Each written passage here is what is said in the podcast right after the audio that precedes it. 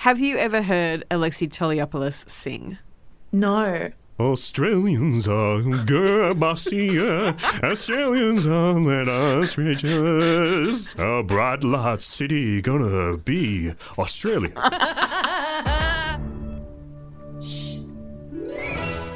Hello, I'm Susie Youssef. and I'm Alexei Toliopoulos. Welcome to the Big Film Buffet. the film podcast for non-film nerds. but the kind of podcast that's going to make you sound way smarter when you talk about films, whether you've seen them or not. and I love movies.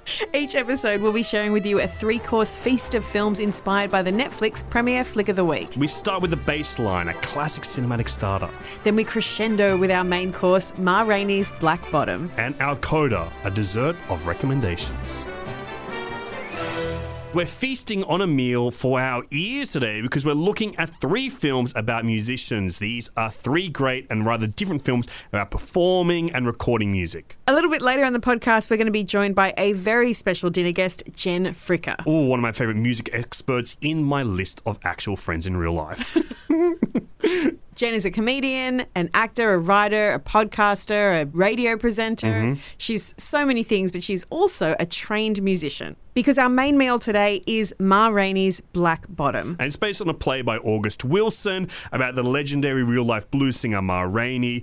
And one of the legendary stars that brought this role to life on the stage is also the star of our starter for today.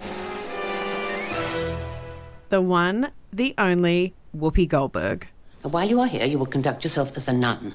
Only I will know who and what you truly are. You will draw no attention to yourself whatsoever. But look at me. I'm a nun. I'm a, I'm a penguin. In the film Sister Act, Whoopi Goldberg stars as lounge singer Deloris Van Cartier, who escapes her gangster boyfriend and is placed in the witness protection program with the most unlikely of company, a convent of nuns. And let me tell you this from there, hilarity ensues. If you were a child of the 90s, then Whoopi Goldberg and this film and this soundtrack would have shaped your life in some way or another. I love Whoopi Goldberg. I love everything about her. I love her freaking name. Yes, you love her name, but do you know her real name? Whoopi Goldberg's not her birth name. It is not, sadly, it is not her birth name. Her birth name is Karen Elaine Johnson. Oh, wow. She took on the name Whoopi Goldberg because apparently, you know, she was a theatre actor. Mm-hmm. She did a lot of, of that kind of side stage. that one woman show stuff. Yes, yes, yes. So she says in an interview that she never had time to like go to the bathroom and close the door, so she would just slowly release gas Oh, wow. side of stage. That's what I do while I'm podcasting. I know. and then she got this nickname Whoopi straight from a whoopee cushion. oh, no way. And she decided to adopt it. Yeah, she was like, I'm going to embrace it the way all good comedians do. Wow. I shall now be known as Toots Toliopoulos. It's one of the great magnetic comedy all star performances. This is really the epitome of the fish out of water comedy. It totally is. It's like a, it's a clash of worlds, and it creates this perfect mixing pot of tension and humor. When I rewatched this, it reminded me that this is not just an excellent comedy, which it is, but the stakes are so high. It's a crime film. They literally are life or death stakes. life or death. It's crazy. And that poster of Whoopi Goldberg dressed up as a nun with that cheeky grin and those coy eyes peering over sunglasses with those candy apple red high heels just peeping out underneath her nun robes. I don't even know what they're called. Her habit. Oh yeah, because she, then she'll become back in the habit one day when she goes back to the sequel. It's just that perfect, like classic comedy post that shows all the comedic juxtaposition this movie's all about. It's kind of the story of a rebel who eventually kind of has a cause. it's, it's very cheeky. It's very irreverent. I think as a Catholic schoolgirl, it spoke to the repressed, like passionate woman within me. And Deloris Van Cartier is this wild, sexy woman who ultimately really wants to do good. But I think the thing that excited me most about this is that she's this amazing black woman who just shakes shit up in a big white nunnery. It's the ultimate Whoopi Goldberg performance. It utilizes all her skills of being the all-around entertainer. She's funny. She sings. She kind of dances. She sidesteps at best. and I think her greatest skill of all as a performer is Whoopi Goldberg is one of the great listeners. She kind of closes in on other people's performances, and you see her really listen uh, to what other actors are doing. She really captures this exhausted authenticity of being that day in, day out, underappreciated performer. Totally agree. We both have this Kathy Najimy obsession. Please, I want to hear you talk about Kathy. I love Kathy so much. Not only is she absolutely hilarious, especially in Sister Act, but she's joyful. Mm. And for comedy performers, I don't think that that is a very common combination. I think it's very rare. and it's something that we have definitely stolen from her, you and I. but it's not just Kathy Najimy here. It's not just Kathy. This is a powerhouse female ensemble. This is the perfect dry humor of Maggie Smith, Ooh, who I love so good. so much. This is the beginning of McGonagall, I would say. Yeah, I would say it is as well. This is like her as Mother Superior, so stern, but just that really subtle. Like if you get even the tiniest smile from Maggie Smith, you can die. Mm. You ascend to heaven. It's, it's the up. final thing. I got to ask you this: What do you think about the sequel, Sister Act Two, Back in the Habit? What do you mean? What do I think about it? Do I think about it every day? Yes, I do. I think it's one of the most underrated movies. What are you talking about? It's sitting at an extreme negative mark on Rotten Tomatoes. No, this is one of the greatest films of all time. I think it's really good. I think it's maybe better than the original. I don't know why it got so much flack in its time. this is Lauryn Hill. It's Lauryn Hill. We're talking about the Fugees. She's in it. It's kind of School of Rock with Whoopi Goldberg and Lauryn Hill if it was actually about something. Do you think it's actually underrated? Yes, I do. They are in the midst of making a third film. Sister Act 3, We're Back in the Habit Again, is what I'm guessing it's going to be called. Well, if you follow the logic of the Mm. first two, so the first one, she's a lounge singer who goes into a convent and she teaches an adult Yeah. choir to sing better, and then she goes back and teaches a high school choir to sing better. So surely this is. Oh, I got to pause here for a moment because we're about to get the exclusive Susie Youssef pitch for what she thinks the third Sister Act movie should be. Well, it's got. This be, is a big moment. It's got to be something about the creche. Like, surely she's teaching like four-year-olds how to sing. She goes all the way back. I think it should be Doubt, but replace Meryl Streep with Whoopi Goldberg. And it's just high stakes drama. That sounds amazing. Even if they just release a feature length deep fake of that, I'll buy the Blu ray tomorrow. I mean, you would buy the Blu-ray of pretty much anything. That's true. I have to say that my favourite Sister Act fact is that the police officer, mm-hmm. who is a beautiful actor, who puts Deloris Mhm, he in witness indeed. protection in the convent, Yep. is played by the actor Bill Nunn. Okay. Okay. I'm spinning out here. His I name love is that Bill. Dunn, and he's in a movie about nuns. Bill Nunn is brilliant. He is brilliant. Let me bow down to Bill Nunn. He's a great character actor from this era. He is in Spike Lee's Do the Right Thing. One of your Playing. Radio Raheem. It is a completely different character. It's hard to believe that they're the same actor. When I'm watching it, I'm like, these can't be the same guy. But it is Bill Nunn. it is Bill Nunn. Well, before we go down a Bill Nunn black hole, Because I'm spitting out, because you are absolutely. totally spinning out of control, it is now time for our premiere flick of the week, Ma Rainey's Black Bottom. Cutler, they saying my nephew Sylvester, he gonna do the voice intro on that Black Bottom song using the old version. What you talking about? Mr. Irvin said we using my Levee, I ain't studying you Mr. Irvin. Cutler, get him straightened out and how to do his part. I ain't thinking about Levee. These folk done mess with the wrong person this day. Tensions rise when the trailblazing mother of the blues, Gertrude Ma Rainey, and her band gather at a Chicago recording studio in 1927, and it's adapted from the August Wilson play. This cast is next level. Mm-hmm. Viola Davis, Chadwick Boseman, Glynn Turman, Colman Domingo, Oh. Michael Potts, Taylour Paige, Dusan Brown, and Jonny Coyne. They are all outstanding. We're not going to speak about everyone today, but holy moly, they are good. But before that, Susie, I want to know what your initial thoughts about the movie were. I didn't know when I started watching this that it was based on a play, but I kind of had a feeling from the setting. You know, it's in this old Illinois recording studio, which is such a great setting for this story. Mm. Gorgeous as well. And even though it's only one location, it kind of feels like a whole world as well as an underworld and like a landscape of memories all within this one building. Yeah, I think that feeling of this being a play adaptation, August Wilson really makes full use of the limitations of the theatrical experience, but really making it feel contained to a few spaces in one location. I think George C. Wolfe honors that feeling while completely building it out and making it more cinematic. Yeah, definitely. And at the head of that is Viola Davis. I was going to say I cannot believe how freaking great Viola Davis is in this movie, but to be honest, I can because I think she's one of the greatest actors working today. It's honestly like breathtaking watching her mumble her way through the lines in this in a way that feels very off the cuff, Yep. very naturalistic, and feels fully intentional and studied.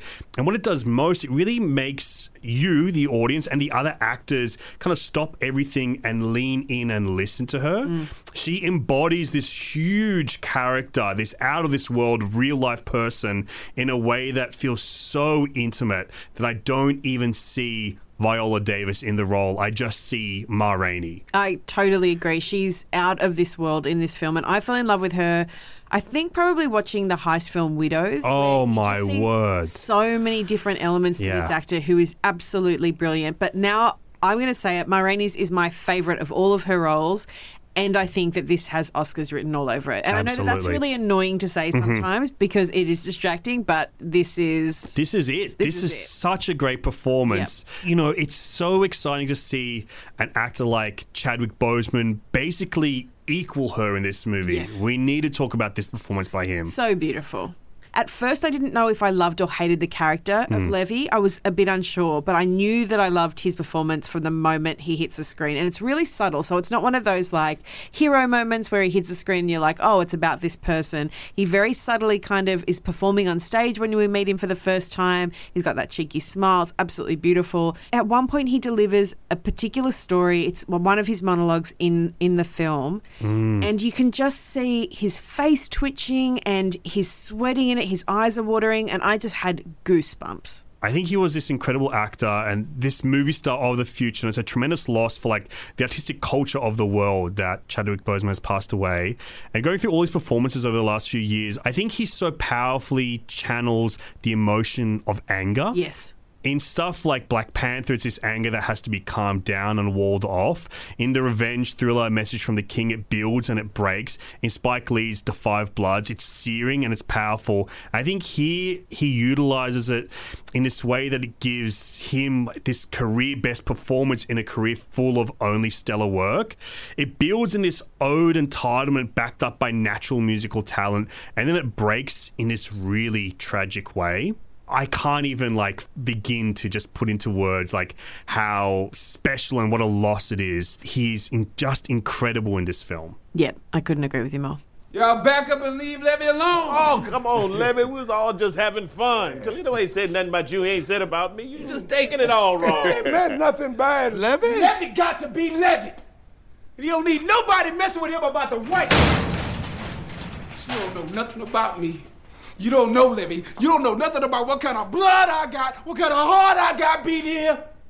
I felt like I couldn't catch my breath in this movie. I felt really kind of choked up in that way that you do when you're in a family situation. Hmm. Like you're at a family dinner and someone maybe starts a fight or it's gone from like passive aggressive to actual aggressive and you just feel like you're in the middle of something the whole time. Yeah, I think it really is due to the use of close ups in this film. It kind of like creates like this ratcheting tension because the camera pushes into this close up and it works so beautifully in capturing these performances, especially Boseman, who is such like a precise facial actor. Yes, He has these quivering eyes that you were talking about that hold back so much when he's already belting out an incredible amount. And it creates not only this sense of like escalating tension but also this really unique feeling of the space that we're in Our dinner guest today is a comedian, a musician, a writer, an actor, a radio presenter. She also, on occasion, rocks a fringe. I'm very jealous of her fringe. She's she wanted us to introduce her as the sickest bitch alive. which- And I would have to agree.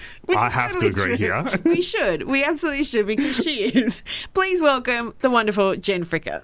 oh my god! Thank you for noticing my fringe work. Um, it is really part of my career that I feel like doesn't get enough praise. You know, I mean, it's literally the only thing I ever praise you for. I just love that fringe so much. I praise you'll be everything about you. I praise you, Alexei. Wow. okay. Okay. Wow. Wow. Wow. Wow. My head's inflating. I'm uh, inflating my ego. Thank you so much. it's so good to get a minor compliment and then accept it too far. Wow. My God. Thank you. oh my god, I'm tearing up. Um, I'm so excited to chat to you two. Well, you're just two rays of sunshine in my life, and then to have you to catch two rays wow. In one And- room. That is a rare thing. It's And rare. Now we've special. collected three, including one of the sickest bitches alive, Gen Fricker. I'm so glad that you're here on the podcast with us today because when we decided to record an episode about Ma Rainey's Black Bottom, you came to mind instantly. We know that you have a history in recording jazz music, being in a jazz band. Oh yeah, it was no accident that we had a little Gen Fricker in this podcast today. I, at first, when I saw that you'd given me this film, I was like, "Oh, why can't I get like the princess switch or something? why can't I do something fun?" But um, no, I like um, I love. There's like some parts of this film that really uh, speak to me. Obviously, like yeah. Basically, so much of this film is just musicians shit talking instead of rehearsing. Yes. And that's honestly one of the. It really spoke to me. The truth of that really spoke to me. I remember playing in a jazz band and uh, I was terrible. I played double bass, and yeah, you're just trying to stay out of shit. You know what I mean? Trumpet, piano, singer, all all messy, and you're just trying to keep your head down and hold it together. How old were you when you were playing the double bass? Because I can imagine that's a big instrument to carry as a young person. Yeah, I started when I was 13 or 14. It was honestly, my parents got me and my brother playing it because uh, it was an easy way to get scholarships into music school. Wow. Did they just hate money? They were like, "What's the most expensive instrument we can find?" Yeah, pretty much. And like they, I guess, really loved driving gigantic cars, like station wagons everywhere.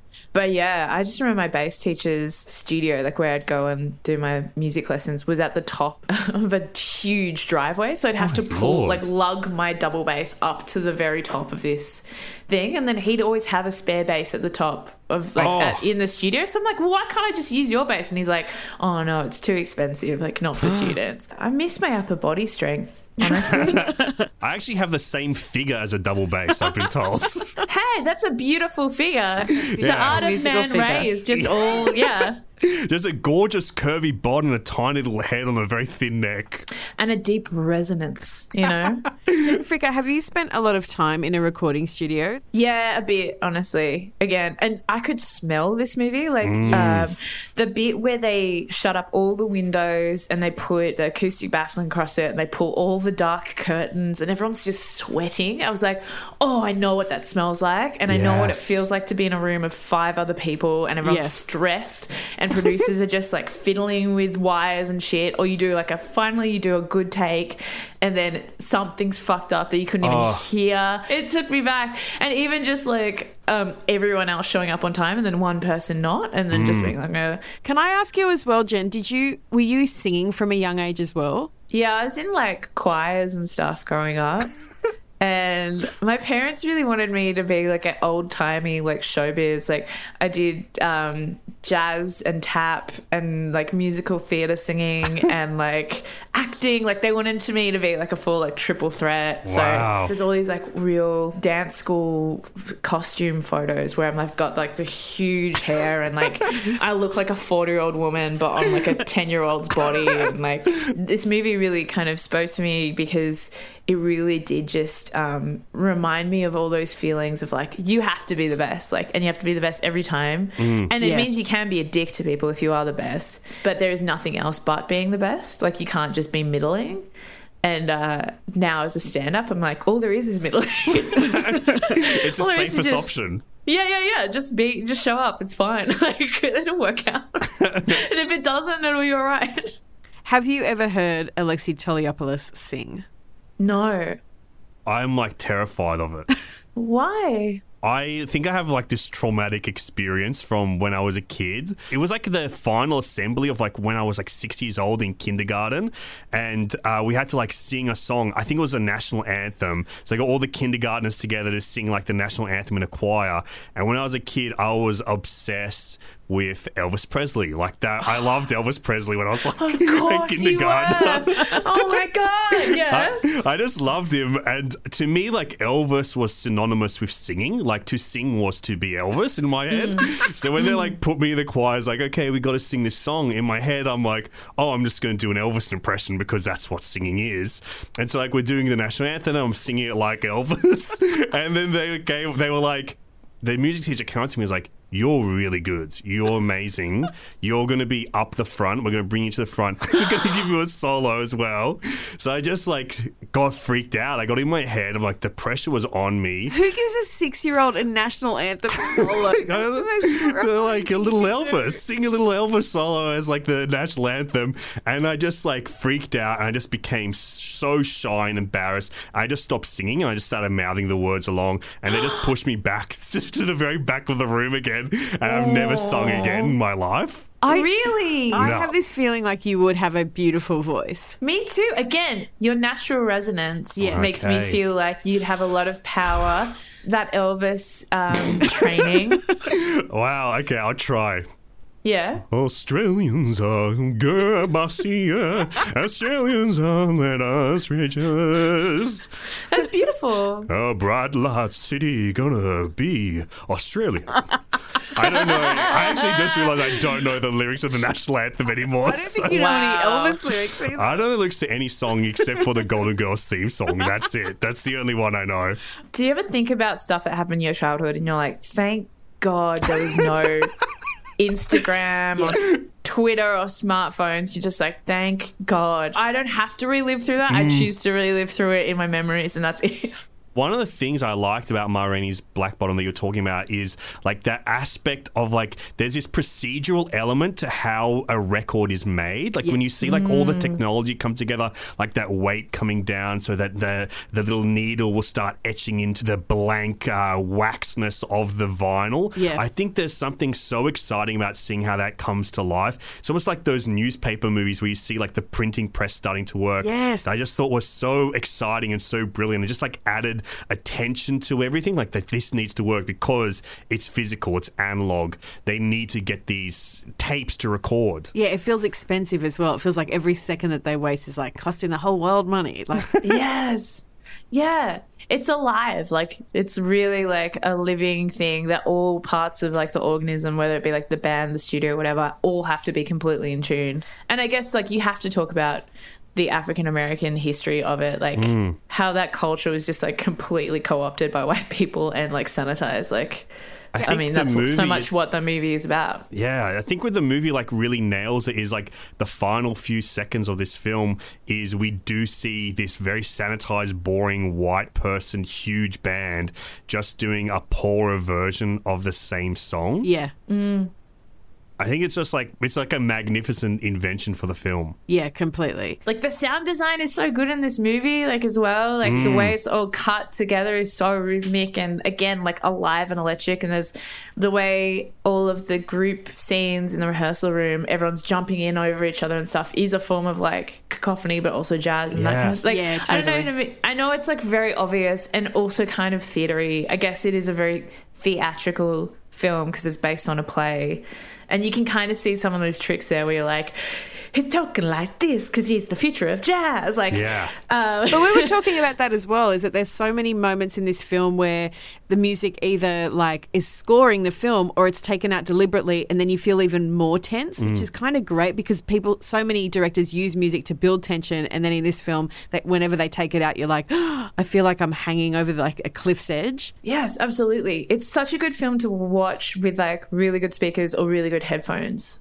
Who should watch this movie? It is a movie for everyone. It really is. If anything, don't listen to the Oscar buzz of it all. That generally puts me off movies when people are like, oh, someone's in a running for the Oscar for this. It's like, ah, don't watch it for that. Watch it because it's like just very good. And the acting is very good and the music is great and and you really you don't really have to have a knowledge of music or jazz or history or anything to enjoy it. You can just watch it and get into it and be like it's such a um immersive film for something that only really has like three locations again theater Yes. I have to say, I totally agree with you, and at the same time, I'm definitely adding to the Oscar buzz because I love it so much.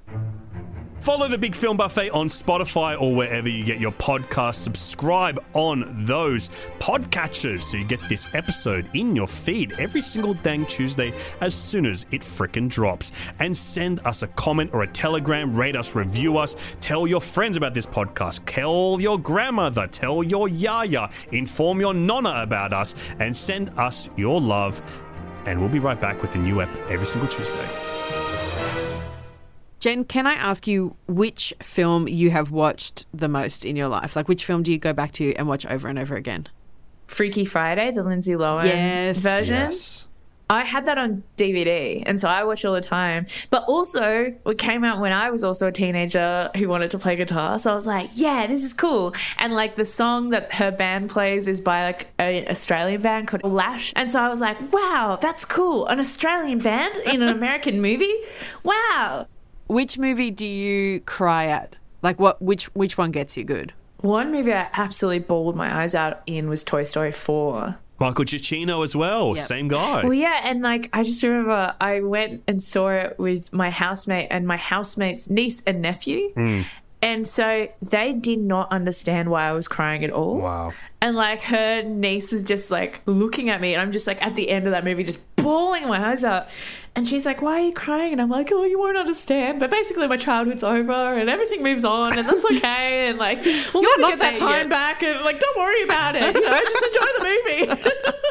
It's time for a segment that we call Film or Movie because every week we get a title of a motion picture mm-hmm. and we have to decide whether it is a film, which is, you know, artistic and piece of cinema history, as opposed to a movie, which is like a blockbuster, candy, popcorn. We love movie. Both are great, Both are great. but they are different forms of cinema. And this week we are going to put Alexei Toliopoulos up against our very special dinner guest, Gen Fricker, mm-hmm. and ask them, is this a film or movie? The title is School of Rock. oh. Wow, wow, wow. Gen. I mean, I feel like it's pretty cut and dry, frankly. I think I really struggle to call any movie that Jack Black is in film. And I like Jack Black. I'm not saying he has no place in the cinema canon. Mm-hmm. I'm just saying, is it film? No. But like I feel like it's a stretch to say it's a film. And uh but it's not a stretch. It's just it sits comfortably in the movie category. Okay. Au contraire, au contraire. Gen No. Fricker, I cannot believe the words coming out of your gosh dang mouth.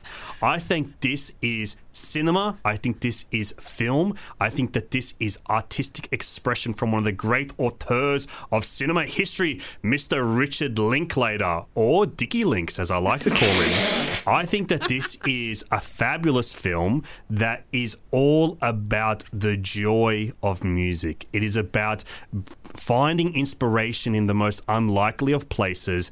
The schlubby guy who's not qualified to teach.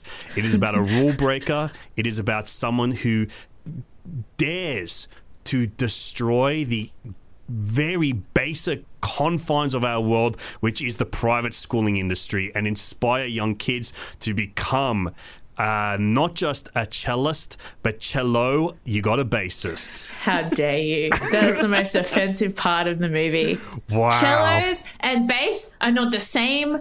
They're not the same. They're not the same instrument. the and same. I'm very triggered as a bass player. Decades, decades of this joke. decades of people coming up to me on the street and being like, cello, you got a bass. They're different because there's five notes between mm-hmm. strings on a cello. It's in a different register and it's from a different family, okay? Okay. It's just not the same. Well, Gen, I must say you have fallen into my plan. I have played you like a Stradivarius, which is a very beautifully made violin, from what I understand. I have played you like one of those, as if it were painted with blood, like the red violin itself, because you have exhibited an extreme amount of emotion, an emotional reaction that can only be elicited by film. And I would also put this to you. A Yeah. young Gen Fricker seeing this movie, seeing Jack Black inspire these children. A film would definitely seep through the celluloid and the projection upon that movie screen and seep into a young Gen Fricker. May I ask you this? Did this film not inspire you? Does this film not touch you? I mean, it does. I will say that um, once I saw it, I saw it with my dad. Mm-hmm. And then we went and bought a guitar together. and then I started ah. learning to play guitar. And I bought the soundtrack. And then I got into Led Zeppelin because Wow. Immigrant Song is in it. And it is so good. And I do really love it. And you got me, Lexi. Let me say it here first Jack Black changed my life. Wow. Wow. Get spicy with it, Susie. Tell us. Tell us your truth. My truth is that Richard Linklater is a, a film Yes. director. He he's not a movie is. maker. He's a filmmaker. He's a filmmaker. Boyhood, Before Midnight, Before Sunset, Before Sunrise. All of them. They're all his. But also Dazed and Confused is also his. yes, and that's a film. I would actually go to bat. That's a film too. But that is a fight for another day. no, let me go right now while I'm in the mood. Unleash! School of Rock is officially conducted into the Hall of Film. Wow. I never thought I'd say that. So we're coming towards the end of the year, and that means our Spotify wraps are coming together. Gen, you're one of my favorite music minds. What were your most listened to tracks? What was your Spotify wrap looking like this year? oh man, it was mostly all just like the big pop releases from this year, which is very funny. Like coming off five years of Triple J to just be like Dua Lipa and Lady Gaga. but I think like that's what I needed. I just needed like something kind of light and uh, bubbly to get me through this year. So I mm. think I just really lent into that. I don't like listening to sad music anymore. I don't want to feel anything. I just want to dance. Oh, no. Well, Dance. Alexei. My, I'll, mine almost the opposite, I think. My number Oh, really? one this year literally was Miles Davis. Uh, Oh, wow. Just beating out Kylie Minogue, Grace Jones, and the soundtrack to Little Shop of Horrors. So I think I was all over the place. but I think it was because like Miles Davis really has got the music to suit pretty much any mood that I'm hoping for, from more summer jazz, like kind of blue, or to like interesting covers of like Cyndi Lauper, like Time After Time. I feel like Miles Davis has everything, and that's why for our dessert on today's menu, we are talking about Miles Davis, Birth of Cool, the biographical documentary about Miles Davis. If anybody wants to keep creating, they have to be about change. I quite like this Miles Davis documentary. It's an illuminating biography about the great jazz legend that is Miles Davis, and it's insightful about the, some of the greatest music ever recorded, but it's still very honest about his shortcomings and like deep personal problems as well. Yeah, it goes through his family history, his relationship history, all of his influences. You know, he ex- traveled extensively, his struggles with addiction and racism. He basically is the blues. But the thing that really blows me away is that all of these geniuses through history, and Miles Davis is no exception, they encounter each other along the way. So he's like to see him playing with like Bird and Dizzy Gillespie and then meeting people like Picasso and Jean Paul Sartre, like that absolutely boggles my mind that the, all of these people lived in the same time period. You can be Picasso's mate and still get done for smoking a cigarette out on the street. Like that's wild to me. I think that it gets close to capturing like the danger of Miles Davis while still being very informative. But it's mainly just like it feels like a, a educational, insightful Sunday afternoon watch. And I think that people should know about Miles. People should know about the music. And it's a great introduction for people. Yeah, it definitely made me mm. put on his music and listen to it for the rest of the week. It reminded me how much I love Miles Davis. I was watching it with a friend who's not a jazz fan at all, and by the end of it, he was like getting into it and Yeah. asking Oh, questions yes. and stuff. There's yeah, so nothing many- better than explaining jazz to someone who's Gen popped on the fedora and said, "Let go. Let, I got a little treat for us to watch this afternoon." Are there any other movies about musicians that you think are films that people should track down and watch? Yes. Whenever anyone asks me what I think one of the best like music documentaries are, obviously the Amy Winehouse mm. one, Oh, and that's a crier too. Absolutely. But something that really I always go back to, and I've made so many people watch, and I know that it sounds like this is going to be like one of those like irony things, mm. but the Katy Perry part of me documentary. Okay, it is incredible. It is mm. an incredible because she divorces Russell Brand. And you just see a woman trying to hold on to her life and do all these songs about like teenage dreams and like And she's uh, heartbroken. and she's absolute and playing these huge stadiums. You know, there's parts where she is just on the floor weeping, and then she's Oh, got to be carried to the stage and perform. The movie that made me want to play guitar was This Is Spinal Tap. Oh my god, one of the best films ever made. Yeah, of course. I think it's my, it's the funniest comedy film ever made. This it's side of so Austin Powers. good, and and there's so many people in it, and you just you realize after you're like, oh my god, there's Fran Drescher, like Yeah. she's in it, and like, um, I'm such a fan of like Christopher Guest and Mm. all of those people, but. There's just something so great, and again, really shows you the absurdity of being like a touring musician So today we started with Sister Act and then we moved to our main course, which is Ma Black Bottom, and finished with a little recommendation of Miles Davis' Birth of the Cool. Gen Fricker also joined us as our very special dinner guest. Gen, we love you. We love your voice. We love your double bass stories. We love everything about you. If you want to hear more from me, you can head on over to Total Reboot with Cameron James and Lexi Toliopoulos, where we talk about reboots, remakes, and rip-offs in cinema. And if you want to hear more from Alexei Toliopoulos and Susie Youssef, the people that you've been listening to all day, then come back next week for our last episode of the season. And we are ending with a bang. It's George Clooney's Midnight Sky. Ooh, very exciting.